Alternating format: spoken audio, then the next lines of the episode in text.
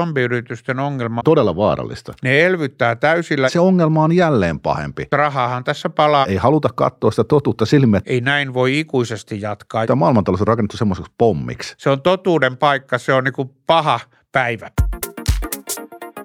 Tervetuloa Puhana-podcastiin ja tänään puhutaankin zombeista ja zombitaloudesta ja kaikesta, mikä tämmöiseen talouden poikkeustilaan nyt liittyy. Ja ollaan saatu tänne vieraaksi kansanedustaja Juhan Vartiainen ja ekonomisti Tuomas Malinen. Tervetuloa molemmille. Kiitoksia. Kiitos. Joo, ja tota, mun nimi on siis Leeville ja tänään toivottavasti saadaan hyvä keskustelu tästä aiheesta. Meillä on kaksi ehkä hieman eriävää näkemystä, mutta pitkällä ekonomisti taustalla, niin mutta mennään ihan asiaan. Eli mitä tämä zombifikaatio niin kuin siis oikeastaan tarkoittaa? Tämä ei välttämättä kaikille ihan tuttu termi, jos vaikka Tuomas haluat avata vähän. Joo, siis, siis äh, zombiyritykset on käytännössä yrityksiä, jotka ei pysty ähm, hoitamaan äh, korkomenojaan liikevoitostaan. Eli siis käytännössä puhutaan siitä, että yritykset, jos katsotaan yritysten tulosta ennen veroja ja korkomenoja, niin se ei ole riittävä siihen, että ne pystyisi hoitamaan velanhoitomenot.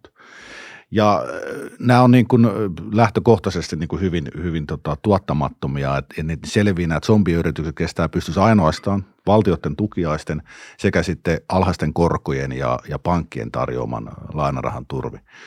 Ja tota, ne haittaa niin kuin talouskasvua etenkin sillä tavalla, ne, no totta kai kun ne ei ole kannattavia, sen jälkeen sitten sitoo pääomia, eli siis sijoituksia ja lainoja näihin tai itseensä, kun se sama pääoma ja ne lainat voisi olla niin kuin käytettävissä sitten tuottavimpia yrityksiä. Ja se on niin kuin tämä perusmekanismi, miten, miten zombiet tai mitä zombien yritykset on ja miten ne toimii, miten ne selviytyy ja minkälaisia haittavaikutuksia ne aiheuttaa talouteen. Et yleisesti se katsotaan, että, että sit se aiheuttaa niin kuin siis tuottavuus, tuottavuus ei kasva, eli siis Tuottavuus, tuottavuutta mitataan yleensä silleen, että miten, tota, miten niin kuin yksittäisen työntekijän tuotanto tai tuotos kehittyy yli ajan. Joo, ja, ja onko meillä arvioita, että kuinka paljon näitä zombiyrityksiä on taloudessa, jos miettii Suomea, E U:ta tai sitten vaikka Yhdysvaltoja, että onko meillä jotain tämmöistä niin kuin verrokkilukua, että kuinka suuri osuus niitä yrityksiä on ja onko se kasvussa? Siis se on kasvanut esimerkiksi Euroopasta, jos just katsoin viimeisimmät tilastot, se oli tuhatyhdeksänsataayhdeksänkymmentäluvun alussa se arvioitu, että Euroopassa on zombiyrityksiä suhteessa, siis kokonaisyrityskannasta zombiyrityksiä on neljä prosenttia. Nyt viimeisen arvio tämän vuoden äh, loka, tai siis mm, syksyltä on, että niitä olisi kaksikymmentäviisi prosenttia, eli siis, niin, siis valtava määrä, siis neljäsosa. Ja se on aivan, se on, se on siis täysin kestämätön luku. Yhdysvalloissa arvioidaan tällä hetkellä, että niitä olisi noin kaksikymmentä prosenttia. Ja tämä, varsinkin tässä lopussa on tullut niin kuin valtava loikka näihin zombiyritysten niin kuin määrään siinä, että, että miten tämä, nämä koronalockdownit on aiheuttanut sen, eli sulkutoimet, sitten valtioiden tuki niin kuin näille yrityksille on johtanut siihen, että siellä on paljon kannattamattomia yrityksiä, mitkä kuitenkin kestää pystyssä, koska valtiot tukee niitä. Tilanne on niin kuin, ja tilanne näyttää vaan synkkenevä entisestään. Tämä on niin kuin, joo, siis tilanne on äärimmäisen huono siinä mielessä. Eli voisiko sanoa, että esimerkiksi nyt vaikka nämä ravintolat, joista on paljon puhuttu, niin olisi tällä hetkellä monet ravintolat on zombiyrityksiä, koska ne saa valtiolta niin paljon tukea, mutta asiakkaita ei ole.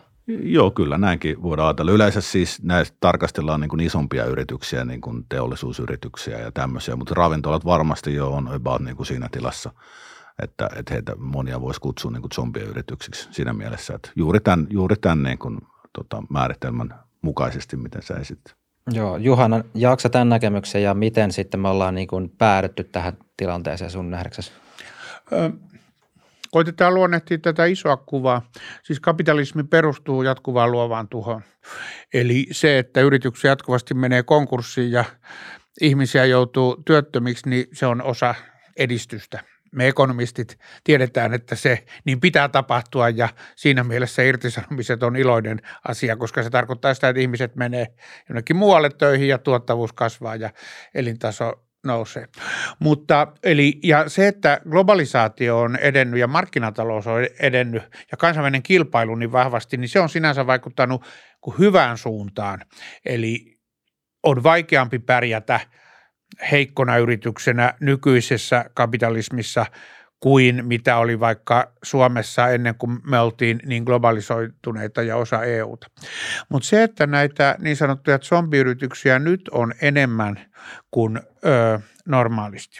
Se johtuu nyt tästä ö, tota, ihan riippumatta tästä epidemiatilanteestakin, se johtuu siitä, että me on nyt oltu jonkin aikaa, eli tämän finanssikriisin jälkeen tilanteessa, jossa rahapolitiikka on mahdottoman keveää, inflaatio-odotuksia ei saada ylös, keskuspankit ei saa hinta, inflaatiota eli hintatason nousuvauhtia edes siihen kahden prosentin tavoitteeseen ja ne elvyttää täysillä ja kun korkoja ei voi laskea nollan alapuolelle, niin ne syytää markkinoille paljon rahoitusta ja se tarkoittaa sitä, että tällä hetkellä rahoitusmarkkinat ei voi suoriutua siitä perustehtävästä. Rahoitusmarkkinoiden tehtävähän on seuloa hyvät yritykset huonoista ja pääoma- ja rahoitusmarkkinoiden tehtävä on kanavoida rahoitus, yrit, rahoitusta yrityksille, jotka on elinkelpoisia ja kannattavia ja olla antamatta sitä niille, jotka ei sitä ole.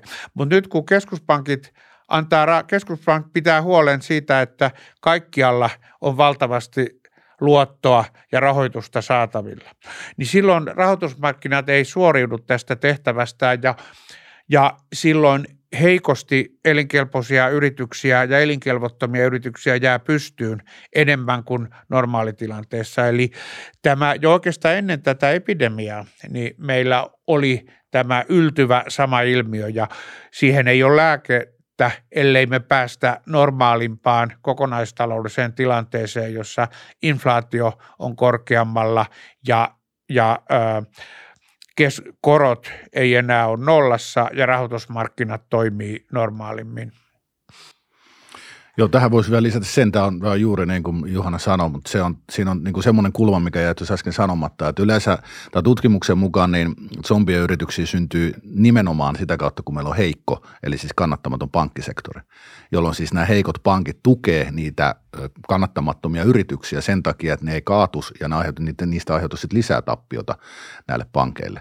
Eli siis se, tavallaan se tilanne tosissaan se lähtee siitä, että on niin kuin heikko pankkisektori, jossa on erittäin alhaiset korot, niin se yleensä heikentää pankkien kannattavuutta, mutta tämä kaikki tosissaan, niin kuin mitä Juhana sanoi, niin johtaa siihen, että, että ollaan semmoisessa tilanteessa, missä, missä niin kuin on paljon zombieyrityksiä jo ennen tätä niin kuin epidemiaa ja näitä, niin kuin näitä lockdowneja, mutta se, se on tässä niin kuin hyvä ymmärtää, että näillä toimilla, mitä nyt on tehty myöskin Suomessa, että me ollaan kielletty esimerkiksi konkurssit, nyt ne on tammikuun loppuun tällä tietoa, me ollaan pumpattu valtavat määrät rahaa yrityksille, joista ainakin sen palautteen perusteella, mikä mä oon saanut, mennyt aika lailla ohi monelta tarvitsevalta yritykseltä, mutta kuitenkin, ja sitten nämä Euroopan keskuspankit todella voimakkaat elvyttävät niin toimet on johtanut siihen, että meillä on siis valtava määrä tämmöisiä yrityksiä, jotka keikkuu tuossa konkurssin partaalla ja on, on kannattamattomia. Se ei ole, se ei ole niin kuin ollenkaan hyvä asia taloudelle.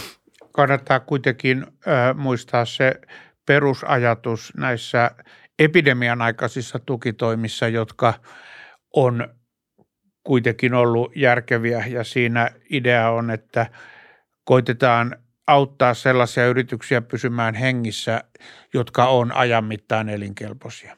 Eli vaikka parturi tai elokuvateatteri, jotka normaalitilanteessa voi toimia, kun ihmiset voi kokoontua ja olla lähekkäin, niin me toivotaan, että ne ei menisi konkurssiin, koska ne sitten, jos, tämä, jos ne menee konkurssiin tämän epidemian aikana, kun ne ei voi toimia normaalisti, niin siitä tulee kustannuksia kuitenkin. Ne, niitä on vaikea polkaista pystyyn ihan entisenlaisina.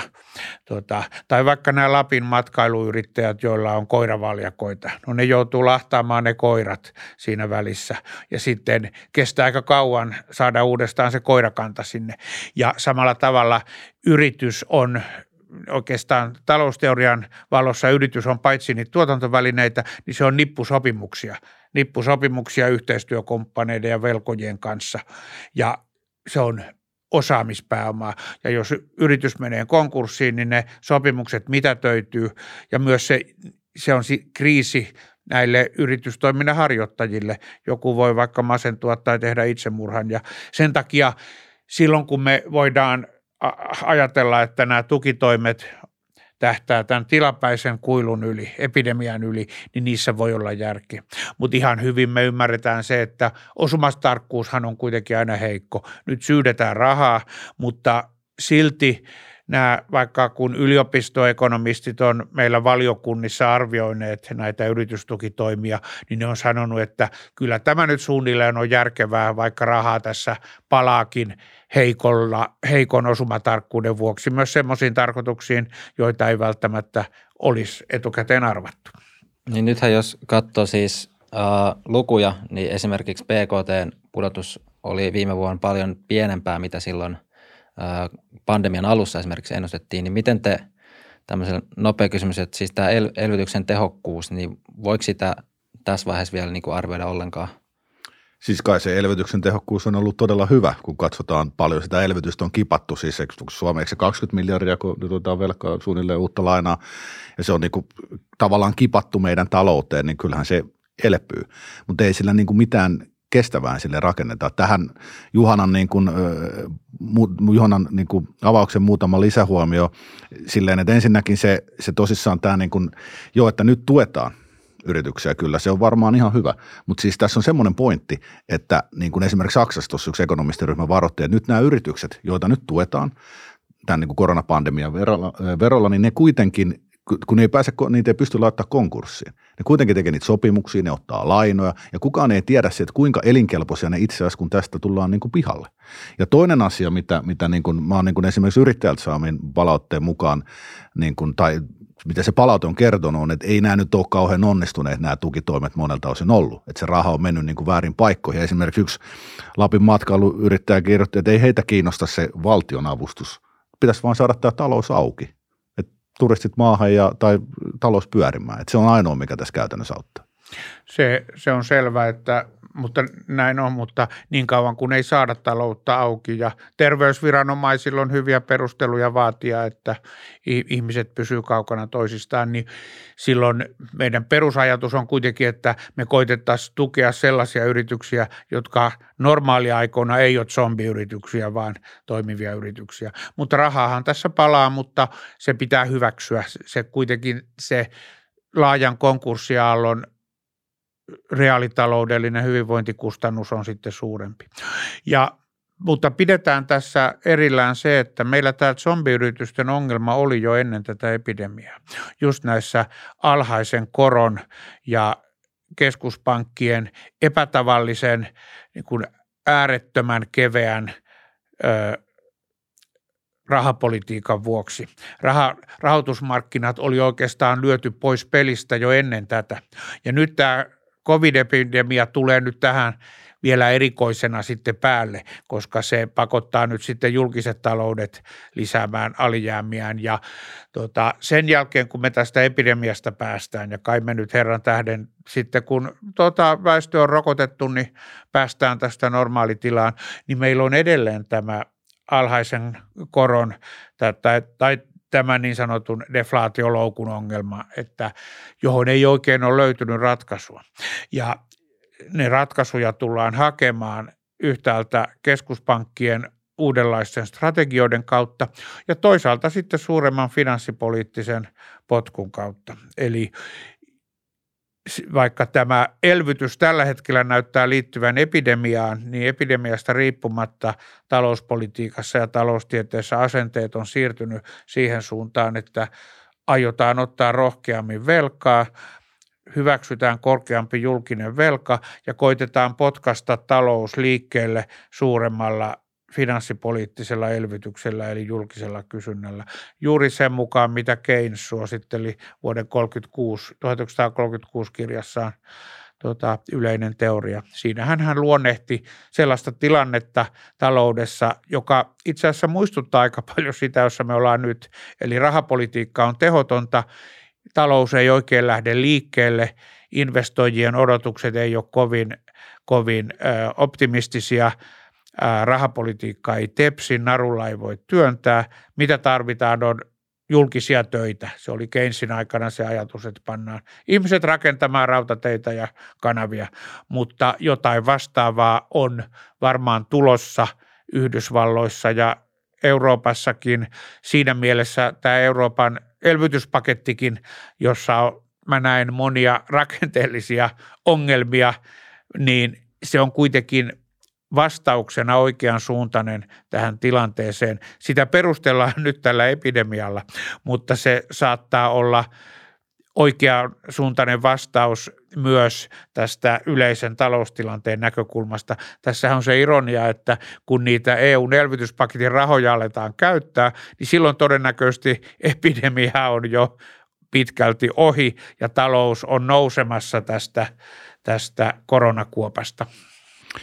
Niin, tuohon loppuun sanoin, että pitäisikö sitä nyt sitten miettiä uudestaan sitä elvytyspaketin, no joo, mielekkyyttä, mutta mut siis tässä on se, joo, siis tämä on aivan näin, että tässä on ajateltu jo, että nyt tätä, odotetaan tätä velkaa ja pusketaan nämä taloudet tästä ylös, mutta siis se, että kuinka paljon sitä velkaa niin kuin pitäisi ottaa, nyt on odotettu jo valtavasti, että tässä voisi niin kuin lanseerata tämmöinen uusi käsite kuin zombien valtio. Jos ajatellaan, että meillä olisi markkinaehtoisesti hinnoiteltu valtionvelkojen niin lainamarkkinat Euroopassa, niin Italia olisi nurin, Espanja olisi nurin, tai ne olisi ajautunut maksukyvyttömyyteen, miten kutsutaan, puhutaan defaultista, ne olisi sanonut, että ne ei maksa osaa valtionvelastaan takaisin. Niin tämmöisessä tilanteessa ajetaan lisää velkaa. Eihän se, eihän se ratkaise mitään. Valtio vaan ottaa isomman roolin tässä, kun mä ymmärrän tämä, että meillä on niin kuin makroekonomista ja meillä on loppunut keinot. Käytännössä. Eli sitä, nyt kun ei pystytä sitten enää niin kuin elvyttää sillä, että keskuspankki laskee korkeaa, nyt se pitäisi ottaa valtavasti lisää lainaa. Mutta eihän sekään ole niin kuin mikään ratkaisu. Et ei se, kyllä se niin kuin ekonomistien valtaviran takana myöskin mietitään sitä, että eihän tämä nyt voi näin mennä, mutta kun ei ole, ei ole mitään muuta isompaa asetta jäljellä. Ei haluta katsoa sitä totuutta silmiin, että tässä on nyt käynyt aika pahasti. Ja ei tästä voida vaan niin kuin vetää valtavaa velkamattoa ja sillä niin kuin ratkaista kaikkia.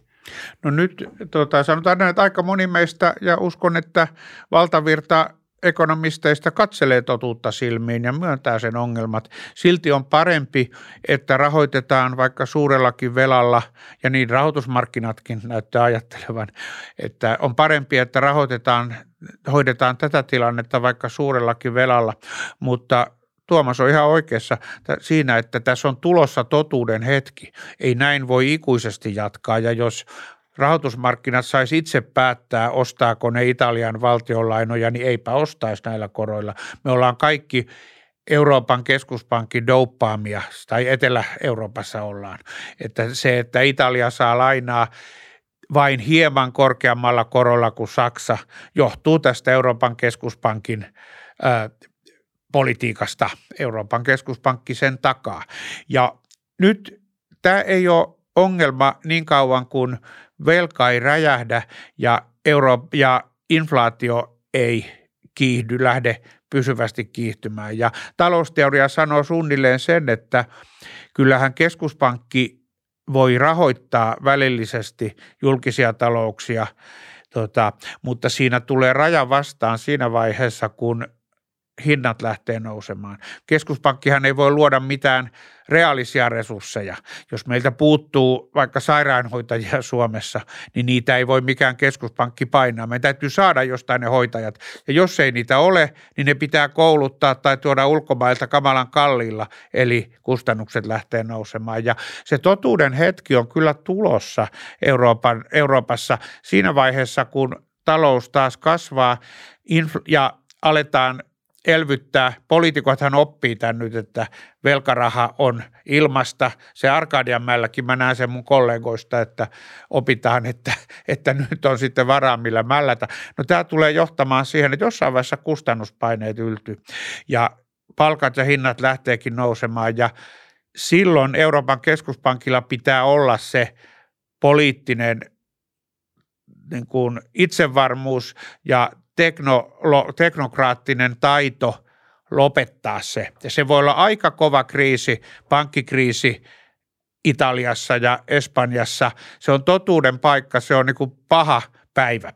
Ja sitähän varten me yritetään samaan aikaan puhua sen puolesta, että meillä olisi velkajärjestelymekanismi kunnossa ja tuota, pankkiunioni olisi toteutunut niin, että tämä olisi mahdollista.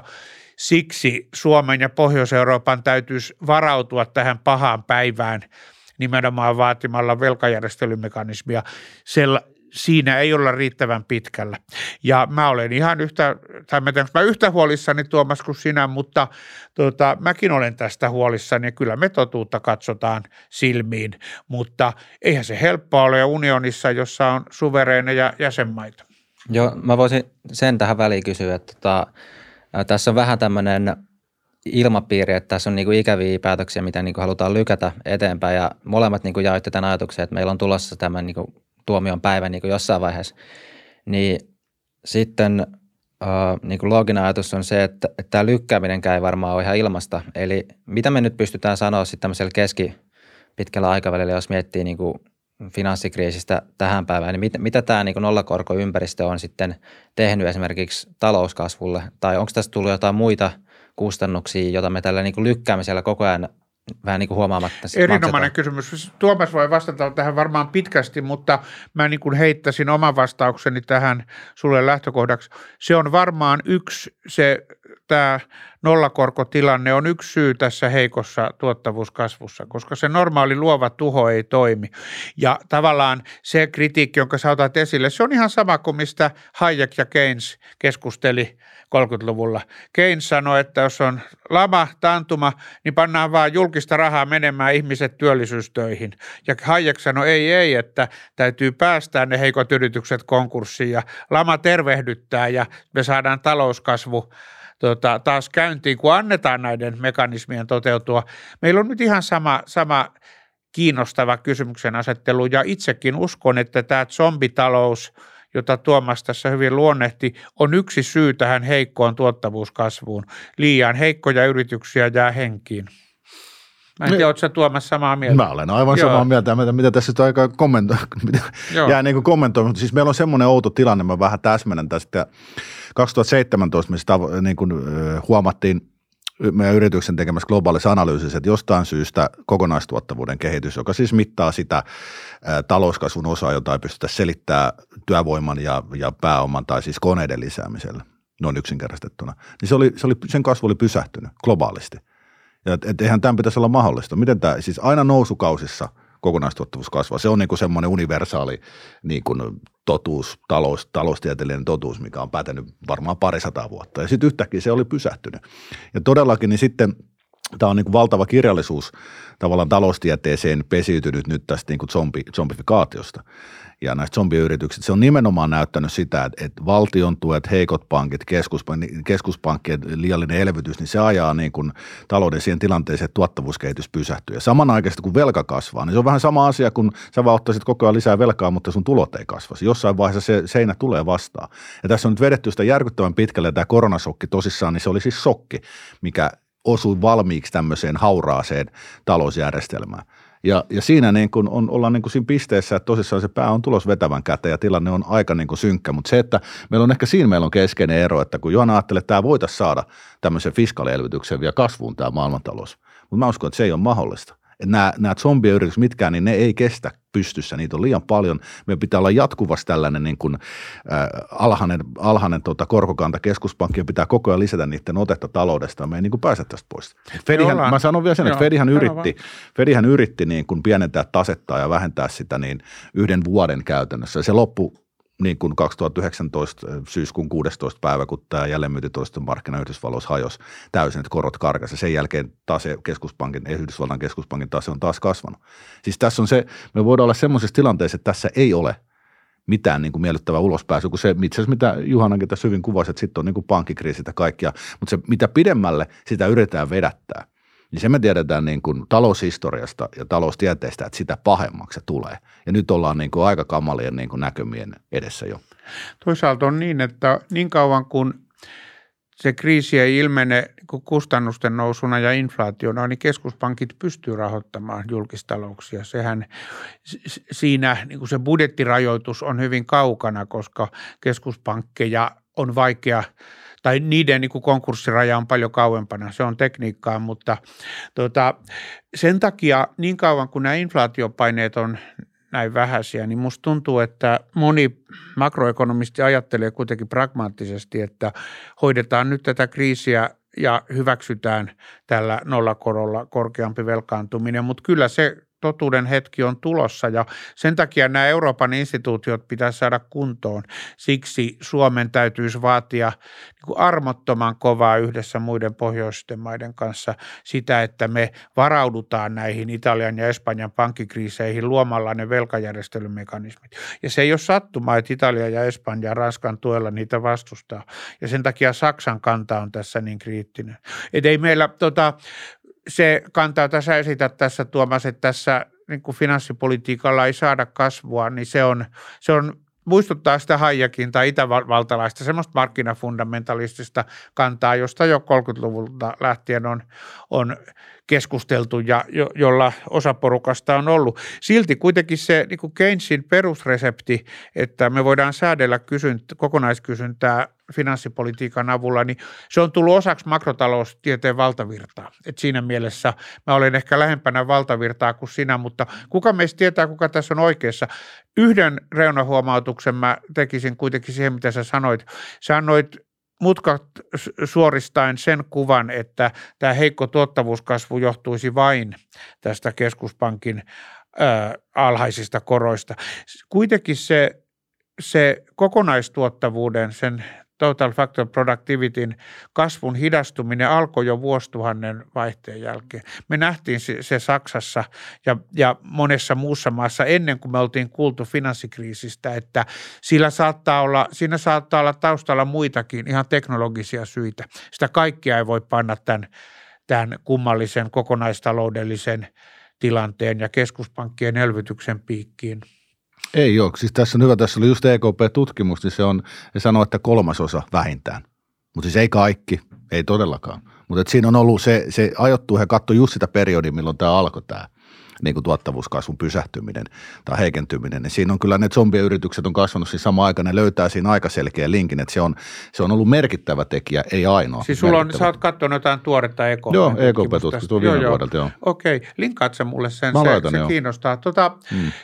kiinnostaa, mutta kyllä muakin hirvittää se totuuden hetki ja sä puhuit näistä zombivaltioista, ei se ihan väärä luonnehdinta ole. Et siinä vaiheessa, kun jossain vaiheessa tämän tilanteen, kun tämä tilanne normalisoituu ja kustannukset lähtee nousuun, Euroopan keskuspankin täytyy nostaa korkoa, se on niin kuin osa tätä tervehtymistä. U S A:ssa ollaan, on siitä ehkä pieniä merkkejä. Inflaatio-odotukset no, värähtelee siellä ylöspäin.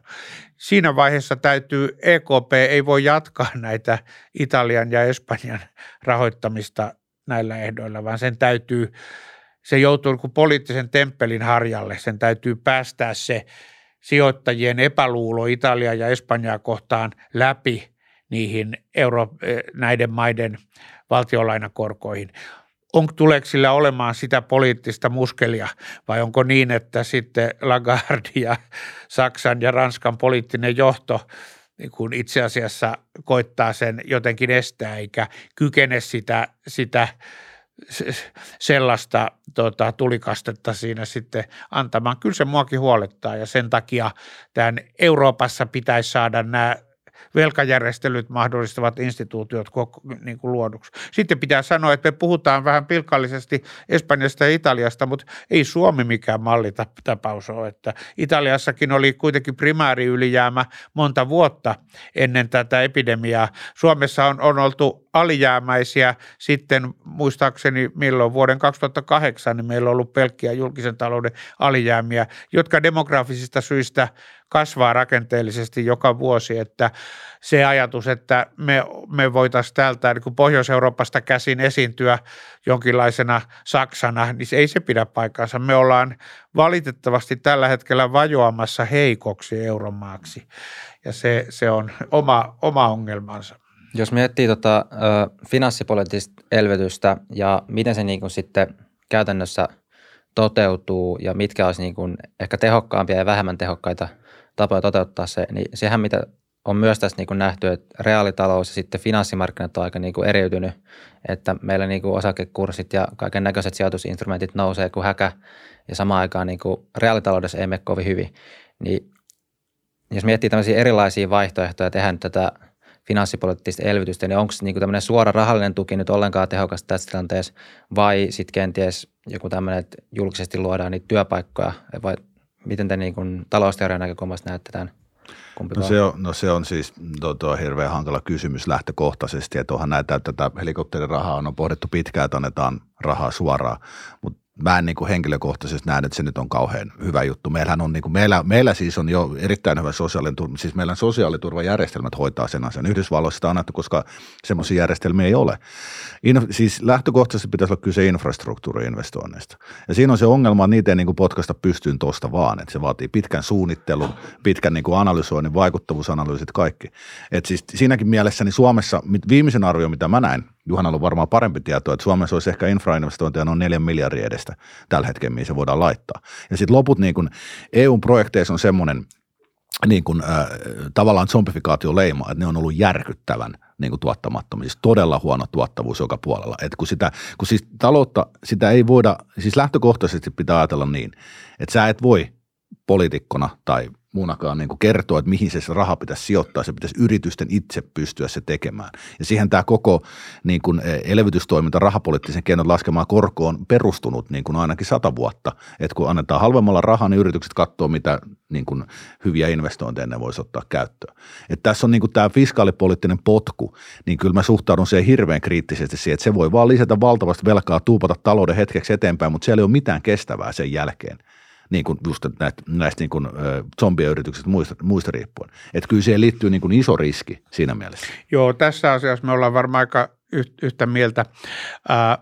Meillähän suurin osa tästä finanssipoliittisesta potkusta tulee näiden automaattisten vakauttajien kautta. Eli meillä on sosiaaliturva, joka puskuroi. Kun ihminen jää työttömäksi, niin se saa rahaa sosiaalitulonsiirtoina ja se on huomattava puskuri. Se, että julkinen valta ryhtyy jotenkin luomaan työpaikkoja, kuulostaa painajaismaiselta, julkinen valta ei osaa luoda työpaikkoja. Ne on sitten jotain tukityöllisiä kunnissa ja tuottavuus hyvinvoinnin kannalta nolla. Että tota, tavallaan kaikki semmoiset keinot, jotka antaa enemmän tilaa markkinavoimille, on parempia, ihan niin kuin Tuomas sanoo, koska silloin pääomat ohjautuu sinne, jotka oikeasti vastaa ihmisten kysyntään siihen, mitä, mitä taloudessa halutaan. Me nyt uskotaan kuitenkin, että ihmiset itse tietää, mikä heille on parasta. Se, että jaettaisiin kaikille vain jotain helikopterirahaa, niin siinäkin se, se olisi niin kuin tästä näkökulmasta vähän parempi, mutta se, sekin olisi hir, hirvittävä riski. Niin kuin Olivier Blanchard tota, toteaa, niin jos keskuspankit ryhtyisi todella jakamaan niin kuin rahaa suoraan kotitalouksille, niin ilman muuta inflaatio-odotukset nyt kähtäisi ylöspäin ja rajusti.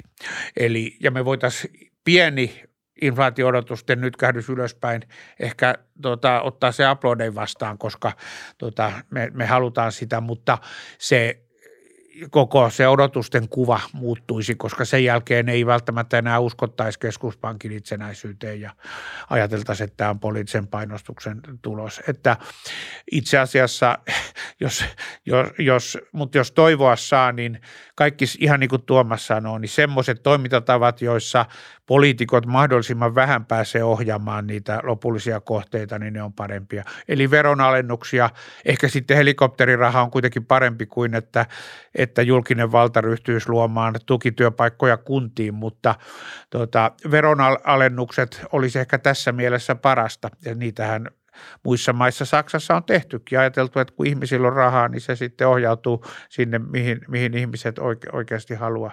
Keynesin argumentti sinänsä aikoinaan jo kolmekymmentäluvulla oli, että ihan sama, kun me halutaan se kysyntäpotku, meidän pitää vaan saada ihmiset liikkeelle, ja Keynes irvaili sillä. Se taitaa olla siinä yleisessä teoriassakin, että jos me kaivettaisiin tuota viisisataa metrin syvyyteen kuoppa ja laitettaisiin sinne ämpäreillä seteleitä ja täytettäisiin ne kuopat ja annettaisiin ihmisten kaivaa ne sieltä esiin, niin me saataisiin talous pyörimään. Ja se kuulostaa, kuulostaa typerältä vitsiltä, mutta siinä on se vissi juju, että jos me Jos me halutaan tätä kysyntäpotkua, niin sillä ei ole niin suurta väliä, että mihin se raha pannaan. Kyllä se potku sieltä tulee.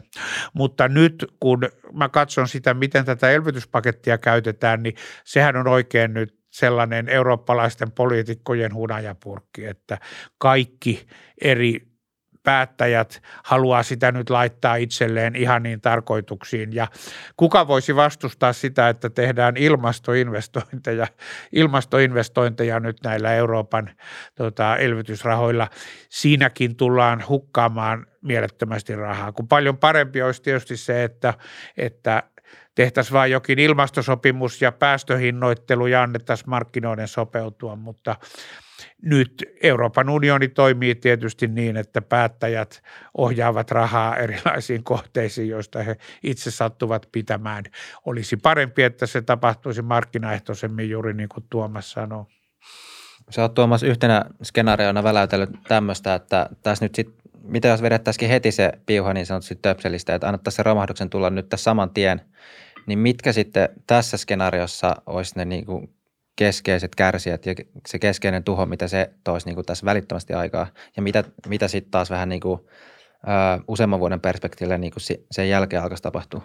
No siis tämä oikeastaan tämä skenaario, mitä mietittiin, se nyt vähän niin kuin meni. Että jos tämä olisi al- annettu niin kuin alkaa tapahtua niin kuin syksyllä, sanotaanko, niin, niin, niin tämä olisi ollut varmaan semmoinen aika, tai se olisi pystynyt, pystytty ehkä jotenkin pitää hallinnassa. Nyt aletaan olla tässä niin skenaariossa niin pitkälle, että tässä on todellakin niin kuin semmoinen romahdus tulossa. Mutta siis, siis pointti on tässä se, että meillä on vain kaksi suuntaa, mihin me voidaan nyt mennä. Toinen on se, että joko me valtavasti lisätään näitä avustuksia, elvytyspaketteja ja muuta, ja sitten pidetään tämä talous jotenkin pystyssä.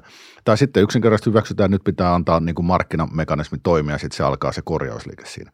Niin kyllä siinä kärsijöinä tietenkin olisi oikeastaan niin kuin kaikki, että koko, koko talous, että pankit, yritykset, yksittäiset ihmiset ja muut. Mutta kun se, tässä pitää ymmärtää se pointti, että kun tässä ei ole niin kuin pakotietä, ei ole olemassa semmoista tietä, että me voitaisiin jotenkin tästä luovia tämän kaiken läpi. Tämä on mennyt liian pitkälle, että se odottaa joka tapauksessa, mitä pidemmälle tässä mennään näillä elvytystoimilla. Sitä pahemmaksi se muuttuu. Sitä enemmän meillä muodostuu niin kuin epä, epätasapainotiloja sekä rahoitusmarkkinoille, poliittisesti myöskin ja talouteen. Että yritykset, joiden pitäisi kaatua, kestää pystyssä. Valtiot, joiden pitäisi mennä defaulttiin, ei mene defaulttiin. Ja tämmöisiä täysin niin kuin älyttömättömiä, älyttömättömiä, niin kuin, älyttömiä niin kuin, ää, tilanteet tulee eteen, mitkä niin kuin menee täysin pois, niin kuin ne uhmaa kaikkea niin kuin talouslogiikkaa. Ja se, että tämä Keynesin siinä hyvät argumentit siihen aikaan, mitä tämä oli tämä Keynesin ja Hayek-keskustelu, on, oli täysin valideja silloin. Mutta nyt ollaan, nyt ollaan siinä tilanteessa, että me ollaan elvytetty jo vuodesta kaksituhattayhdeksän. Tämä elvytys on vedetty aivan niin kuin, ja nyt se on vedetty aivan maksimiin. Ja se tilanne, me ollaan niin, kuin niin pahasti vääristetty, kaikki niin kuin markkinamekanismit koko taloudessa, että tämä, on niin kuin, tämä tilanne on, sitten se ei näyttäydy tavallisille ihmisille ihan tuossa noin niin kuin, kun katsoo, et, et, et, eikä välttämättä kyllä monelle ekonomistille edes siinä mielessä. Et, et siis se, että, et, mutta se pitää ymmärtää, että tämä on todella, tämä niin kuin menee ihan hiuskarvan varassa nyt. Voit, jokainen voi kysyä, että mitä tapahtuisi nyt, jos E K P ilmoittaisi, niin kuin tässä Juhana sanoi, että jossain vaiheessa pitää sanoa, että ei riittää, niin mitä se ilmoittaisi huomenna, että E K P ei enää osta Italian velkakirjoja tai muuta. Sieltä olisi välittömästi alkaisi niin kaos. Ja se, mikä mua huolettaa tai meitä huolettaa, yritys kaikki, me, meidän yritystä kaikki eniten on se, että, että kun on olemassa kulma, jota niin kuin ei valtiot tai valtiohallinto ja keskuspankki ei pysty hallinnoimaan, ja se on pankkien välisen lainotuksen markkina. Jos siellä katoo, siellä katoo luottamus, niin pankkikriisi alkaa käytännössä siitä.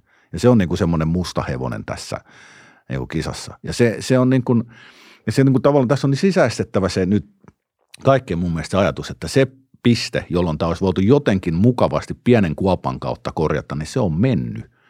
Meillä on vaan se, ne vaihtoehdot, että sosialisoidaan oikeastaan tai kansallistetaan talouskeskuspankkien, kadotaan valtava ote siitä tai sitten annetaan niin kuin puhistua. Ja se voi olla, että se puhistuminen tulee joka tapauksessa. Eri, mikä kriisi sen sitten käynnistää, niin sitä tiedetään. Mutta miten, miten tähän korona, koronaan on reagoitu, on pahentanut tätä ongelmaa. Se on ikävä sanoa, mutta se on pahentanut tätä ongelmaa taloudessa. Et tilanne on entistä vakavampi. Joo, tota Mä en se... näe tota kuitenkaan mm. ihan noin, tota, tai siis on mahdollista, että käy huonosti, mutta onhan silti olemassa parempiakin polkuja ja voi hyvin olla, että siis, tota, siis mä en sulje pois kriisiä, mutta voi olla, että tästä kriisistä tullaan ulos niin, että valtioiden velkasuhteet on niin kuin pari kolmekymmentä prosenttia korkeammalla suhteessa B K T kuin mitä ne oli aikaisemmin.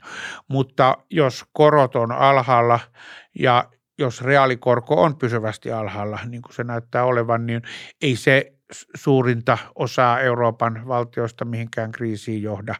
Ja jos me katsotaan, mitä Japanissa on tapahtunut, Japani on paljon pidemmällä tässä, eikö siellä, sä tiedät nämä paremmin Tuomas, mutta eikö siellä julkinen velka ole kaksisataa prosenttia bruttokansantulosta, vuotuista kansantulosta, eli ei tämä, ja jos, sit jos, sä, jos sä olisit oikeassa, niin silloin rahoitusmarkkinoiden pitäisi jo epäillä sitä, mitä tapahtuu. Kuitenkin osakemarkkinat, joilla tietysti tämmöisessä tilanteessa on kuplia, ja se, se on muuten tärkeää ymmärtää, että silloin kun ollaan tämmöisessä nollakorkotilanteessa, niin silloin taloudessa tulee hyvin kuplaherkkä. Siihen on semmoisia tosi hienoja teoria-argumentteja, jotka mä aikoinaan opin väitöskirjaopinnoissa, tota, mutta niitä ei, tota, en tiedä osaisinko mä enää tässä niitä, niitä selostaa.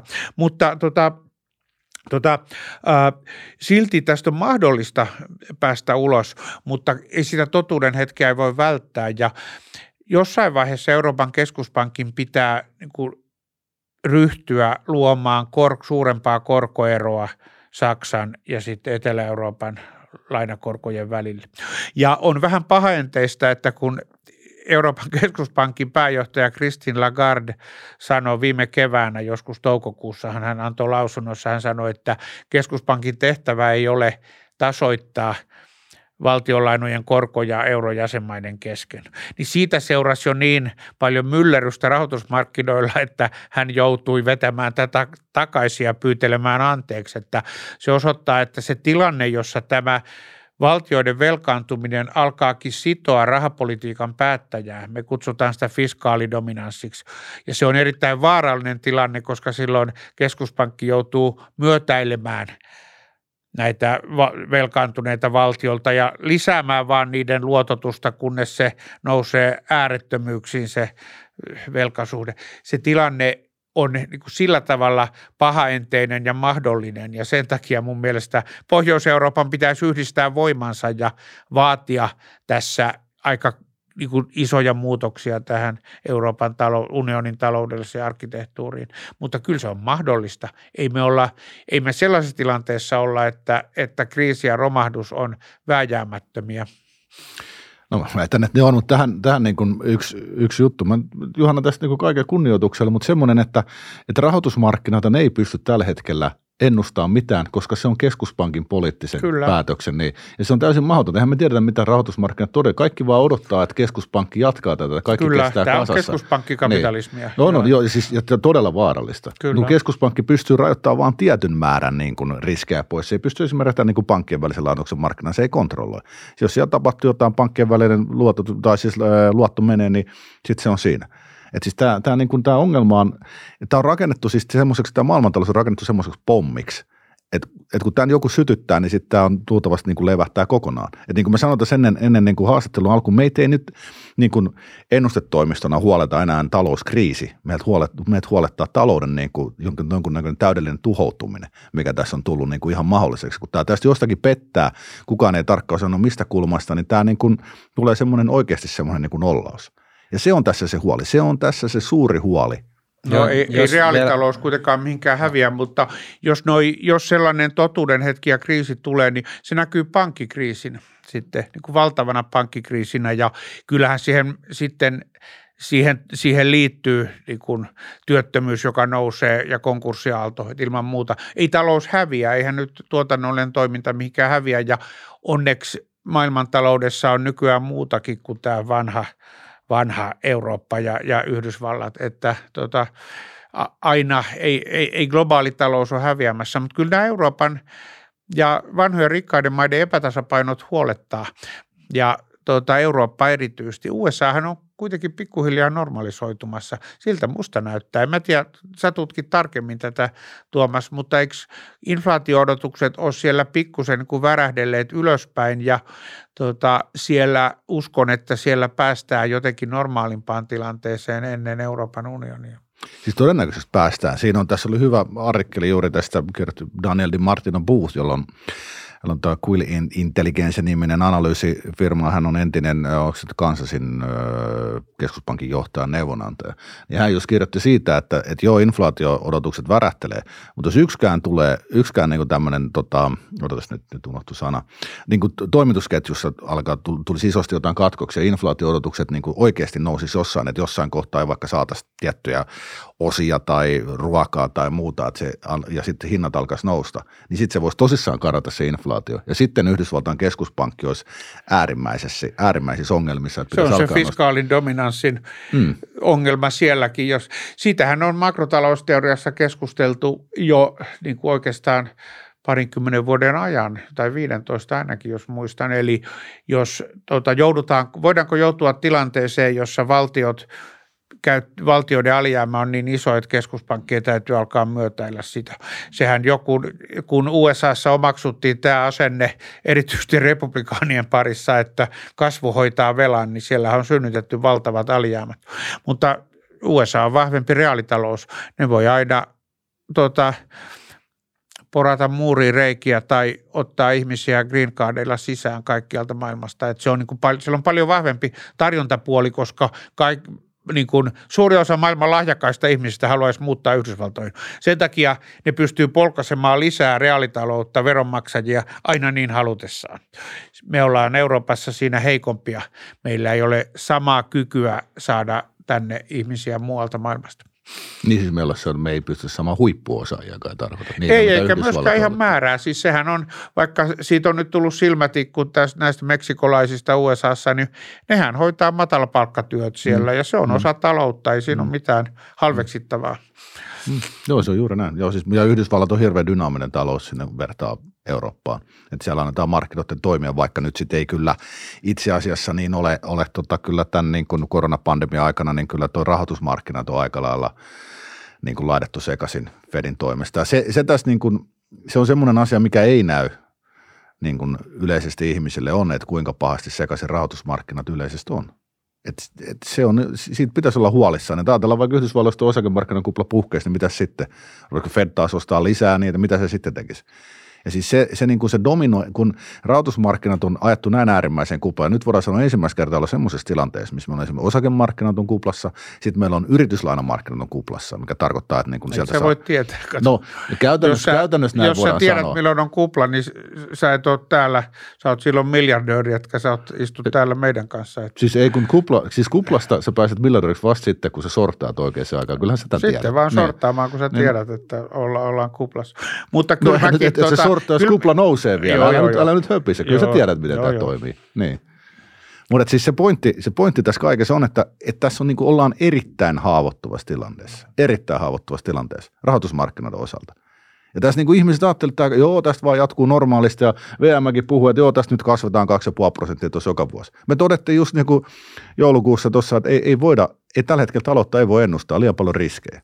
Niissä riskit on valtavia, mutta odotusarvo on tietysti olemassa, vaikka siellä jakauman kummassakin päässä on niin kuin paksua häntää, että e, tota, ää, epävarmuus on suurta ja jos pitäisi antaa sijoitusneuvoja, niin mä sanoisin kelle vaan, että koita hajauttaa sijoituksesi niin, että ne riippuvat kaikkialta maailmantaloudesta, että, että sijoita kaikkialle, niin silloin sä, et aina, sä voit ainakin suojautua jossain päin maailmaa olevalta kriisiltä. Mutta tota, eihän me tiedetä, ken elää se näkee. Onhan tämä hirmu jännä nähdä, miten tällä vuosikymmenellä käy. Mm. Niin, mutta siis tämä zombifikaatio-ongelma on esimerkiksi kaikkialla. Tämä on niin globaali, me ollaan globaalissa taloudessa. Niin en mä, tie, en mä tiedä, minkä, mutta missä maailmassahan niin kuin on myös ihan oikeata talouskasvua. Ajattele, miten dynaaminen Afrikkakin on tällä hetkellä. Joo, kyllä siis Afrikka kasvaa kyllä Joo. hitaasti, mutta siellä on vähän hankala löytää noita sijoituskohteita. Joo, sijoita Afrikan kasvaviin kiinteistöihin, eikö siellä ole ihan. Joo, ja sitten semmoinen, erittäin dynaaminen reaalitalous. Sitten semmoinen huomio, että kun talouskriisit alkaa, niin yleensä pahiten kärsii aina nämä kehittyvät taloudet, just niin kuin Afrikka ja köyhät. Että kyllä se siellä näkyy, kato, kun sieltä kaikki riskiraha lähtee. Siis tämä on semmoinen, että tämä on päätänyt jopa kaikista talouskriisissä. Se voi olla, mutta mm. siellä mennään sitten ylös ja alas. Mutta nyt me on ehkä vähän etäännytty tästä. Ehkä Todellakin. meillä kuitenkin tämä perusanalyysi näistä zombi ö, yrityksistä oli aika samanlainen, että vaikka mä en, ö, en ehkä luotan myös vähän enemmän näihin teknokraattisiin, mutta taitaviin keskuspankkeihin, että tota, en suhtaudu yhtä synkkämielisesti tulevaisuuteen, mutta mä näen Euroopan, suurimpana riskinä nämä Euroopan unionin tota, institutionaaliset ongelmat. Meillä ei ole kuin poliittista, sellaisia poliittisia instituutioita, että me pystytään si- si- siinä, kun tosi on kyseessä, niin käsittelemään ja hoitamaan näitä kriisejä hyvin. Sopiiko, kysytään nyt juontajalta, että sopiiko, että päästään nyt kissa pois pussista tähän loppuun? Äh, no päästä kissa pois pussista, mutta otetaan siihen vielä yksi kysymys on. No, ta, joo, no sen jälkeen joo. Mm. Niin, no äh, ensinnäkin, että jos vielä niin kuin kiteyttää tämän äh, zombifikaation ja mistä se niin kuin, äh, johtuu, ja sitten kun tuossa tuli aiemmin, oliko se Juhana, joka sanoi, että nyt on esimerkiksi tilanne, että Saksa ja Italia saa samalla valtiolainan. Ei ihan samalla, mutta ero on aika pieni. Mm. Joo, mitä tämän? Eli käytännössä siis kyse just siitä, että äh, markkinat ei hinnoittele näitä riskejä oikein, vaan mm. näin niin kuin keskuspankkien politiikan johdosta niin kuin sitä rahaa menee kan, käytännössä, käytännössä sinne enemmän, mihin sitä ei kannattaisi markkinamekanismin mukaan mennä. Joo, siis kesku, tällä hetkellä, mark, joo, keskus, tällä hetkellä niin markkinat ei pysty hinnoittelemaan mitään muuta kuin jonkunnäköisen odotuksen siitä, että mitä keskuspankki tekee seuraavaksi. Niin kuin Juhana tässä kertoo, että silloin kun edes viitattiin siihen, että pitäisi antaa korkoerojen kasvaa, niin siellä oli jo täys paniikki. Et, et, rahoitusmarkkinat ei tällä hetkellä pysty ennakoimaan oikeastaan yhtään mitään. Ne, on niin kuin, ne voi sanoa, että ne on niin kuin zombifikoituneessa tilassa ihan täysin, ja se on keskuspankkien vika. Täysin. Että siis mä, Juhana, okei, okay, on hyvä, voidaan pitää keskuspankkeerina hienoja, tai voivat olla hienoja ihmisiä, mutta niin kuin päteviä. Mä pidän, että ne on vakavasti epäonnistunut tässä kaksituhattakymmenluvun. Mutta sitten se kysymys, mikä kuuluu, että olemme nyt kuitenkin Suomessa, niin voiko Suomi tässä tehdä nyt sitten jotain, että vaikka maailmantalouteen tulisi iso kriisi, niin voidaanko me nyt Suomena jotenkin tehdä sellaista varautumista, että jos ja kun tämmöinen kriisi tulee, niin sitten Suomella olisi jotain aseita käytössään, että me oltaisiin niin kuin varauduttu tähän jotenkin ja meille se isku ei ole sitten niin iso. Eli voidaanko me Suomena täällä jotain tehdä semmoista politiikkaa? Aika vähän. Siis me ainoa, mitä voi ihan hyvin voidaan tehdä, on sama kuin mitä Saksa on tehnyt, eli on yleisesti vahva talous ja julkistalous. Saksahan on on ollut julkistaloutensa suhteen ylijäämäinen ja siellä on korkea työllisyys sen takia, ja Ruotsikin on niin kohtuu hyvä tässä. Sen takia, kun tällaisia kriisejä tulee, niin siellä voidaan antaa valtion velkaantua, julkisen talouden velkaantua ilman, että se on erityisen huolestuttavaa, koska ne perustekijät on, on niin vahvat. Että sen takia mä saarnaisin näistä samoista työmarkkinareformeista ja julkisen talouden vahvistamisesta yleisesti. Se on vähän niin kuin, että jos sä saat flunssan, niin se on kuitenkin parempi, että sulla on alun perin hyvä peruskunto kuin heikko. Sä selviät siitä flunsasta vähän nopeammin, jos sun perusterveys on, on hyvä. Ja sitten toinen on, mitä Suomen musta pitäisi tehdä, on, että Suomen pitäisi olla näissä Euroopan unionin keskusteluissa yhdessä Pohjois-Euroopan maiden kanssa todella tiukka siinä, että näitä elvytyspaketteja ei nyt ainakaan jatketa ja oikeastaan tota, ei pitäisi toteuttaa ilman, että me edetään näissä tota, Euroopan unionin keskinäisen taloudellisen vastuun uudelleen määrittelyissä, kun meillä ei ole nyt oikein selvää Euroopan unionissa se, mitä halutaan ja onko jokainen maa itse vastuussa julkistaloudestaan, niin sen takia kaikelle tällaiselle yhteiselvytykselle pitäisi olla ehdoton edellytys se, että taas tämä hyvä no bailout-periaate nostetaan takaisin alustalle. Jos Suomi haluaisi todella tehdä hyvää itselleen ja unionille, niin sen pitäisi olla ykkösprioriteetti. Ja mä en ole varma toisaalta, että tämä on asia, joka Suomen nykyistä hallitusta hirveästi valvottaa öisin. No ei varmaan valvota. Joo, mutta joo, siis juuri näin, mutta mitä Suomi voisi tehdä, on valmistautua kaikessa rauhassa siihen, että me erotaan eurosta tarvittaessa. Varmasti markka devalvoituisi, jos sitä kutsutaan sitten markaksi niin, niin, tai Suomen euro, niin se devalvoituisi varmaan kaksikymmentä–kolmekymmentä prosenttia auttaa meidän vientiteollisuutta, niin kuin se on tehnyt joka, ikis, joka ikinen taantuma ja lama. Aina se on auttanut meitä. Et sillä, et ei muuta kuin valmistelmalliset suunnitelmat, että et, tota, no, niin lähdetään tarvittaessa eurosta. Ja nyt mä sitten tässä, nyt mun tekisi minä kovasti mieli kysyä nyt, jos juontajan tota, no, niin, suostumuksen saadaan edes tämä kysymys, kun sä niin kovasti sitä elpymisrahaston ongelmia nostat esille, niin kannattaako sitä edes hyväksyä? No siinähän se, sehän se ongelma onkin, että mä, mä niin kuin toivoin siinä vahvempaa Euroopan unionia ja mä toisaalta ymmärrän, jos mä katson, miten Euroopan unioni on kehittynyt, niin se on aina kehittynyt improvisoiden.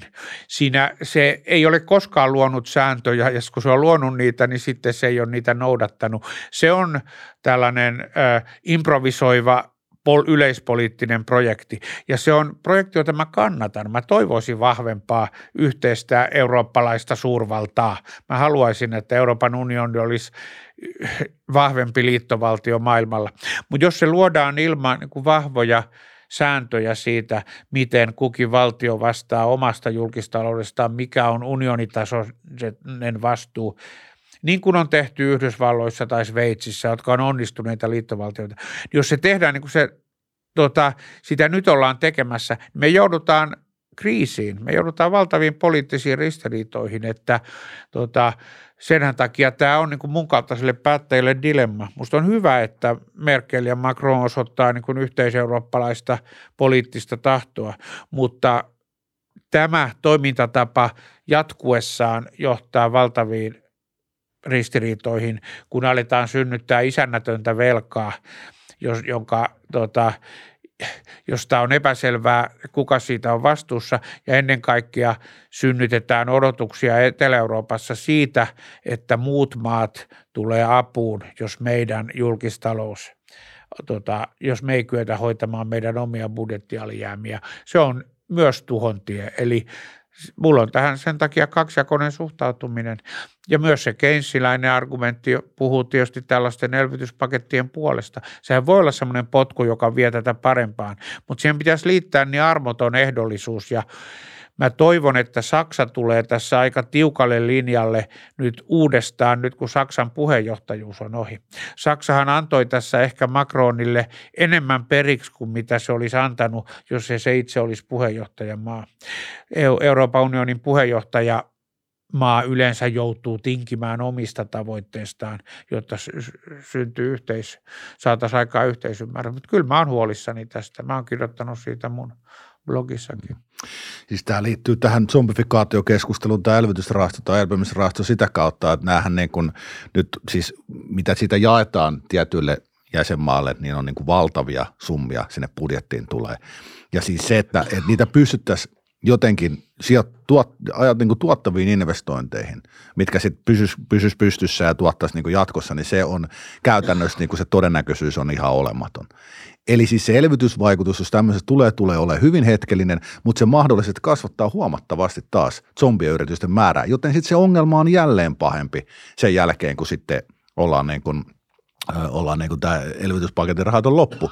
Että sehän oli Italiassa hallituseros kaatu käytännössä siihen, kun todettiin, että ei, ne, ei ole mitään järkevää paikkaa, minne rahat laittaa, että, että, että, ne, että ne menee vaan, tiedätkö niin kuin veronalennuksia, johonkin koronatukia ja kaikkiin tämmöisiin muihin. Että sille ei saada mitään niin kuin tuottavaa aikaiseksi. Että se, on, se, se, on aivan keski, se on aivan keskeinen lisä tähän kaikkeen, tähän velkaelvytykseen, mitä nyt on tehty muutenkin niin valtavasti tämän koronan aikana. Että se, se niin kuin kasvattaa tämmöisten yritysten osuutta, mitkä ei sitten todella, ehkä jopa luo uusia semmoisia projekteja, niin kuin, mitkä ei ole millään tapaa, millään tapaa kannattavia. Ja se on, se on todella, se on niin kuin iso uhka tämän niin kuin leijuu tämän Euroopan talouden yllä, ei, ei pelkästään sen takia, että se on huono idea noin muutenkin, eikä se elvytä, mutta se luo niin kuin, se pahentaa tätä zombiongelmaa. Mutta voiko miettiä Suomen näkökulmasta sen, että okei, jos kokonaisuutena katsoisi elvytysrahastoa, se voisi olla ongelmallinen, mutta jos ajattelee niin kuin Suomen vinkkelistä, että mitkä meidän niin kuin tosiaaliset mahdollisuudet on, niin voiko ne riskit myös sit liittyä muihinkin kuin talouspolitiikkaan? Eli jos me erkaannuttaisiin ikään kuin tästä yhteisestä rintamasta, niin voidaanko me sit sitä kautta ajautua semmoiseen kehitykseen, missä me sitten kärsitään muillakin politiikan niin kuin osa-alueilla. Esimerkiksi joku ympäristöpolitiikka, turvallisuuspolitiikka, tämmöiset, mitkä voi olla sitten ää, myös Suomen edun mukaista hoitaa E U-tasolla. Se on enemmän poliittinen arvio, mutta kieltämättä vaikka meidän Elina Lepomäkihan totesi, että tähän elvytyspakettiin liittyy huomattavia ongelmia, mutta sen kaataminen olisi liian suuri poliittinen riski ja Se, se on itse asiassa aika, aika hyvin sanottu.